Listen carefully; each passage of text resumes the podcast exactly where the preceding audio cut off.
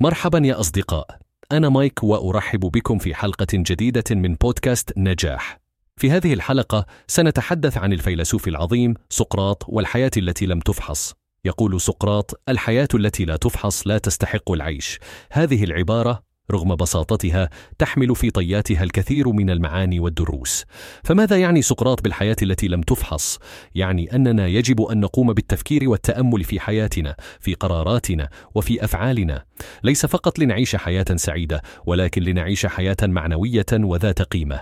العديد منا يعيش حياته بطريقة أوتوماتيكية بدون أن يتساءل عن السبب وراء أفعاله.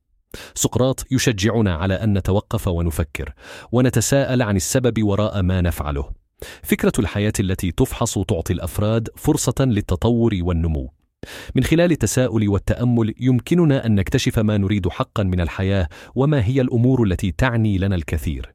ولكن ليس فقط على المستوى الشخصي بل حتى على المستوى الاجتماعي. فعندما نقوم بتفحص حياتنا كأفراد وكمجتمع نصبح قادرين على التعرف على الأمور التي تحتاج إلى تغيير وتحسين. أتمنى أن تأخذوا هذه الرسالة معكم وتذكروا دائما أهمية تفحص الحياة والتساؤل عنها. فبفضل هذا التفحص نستطيع أن نعيش حياة أكثر غنى وعمقا. وقبل أن أنهي حلقة اليوم أنا مايك وقد أنشأت هذا البودكاست مجانا باستخدام أدوات الذكاء الصنعي. تعلم كيف فعلت ذلك على mrc نقطة fm/x أراكم غدا.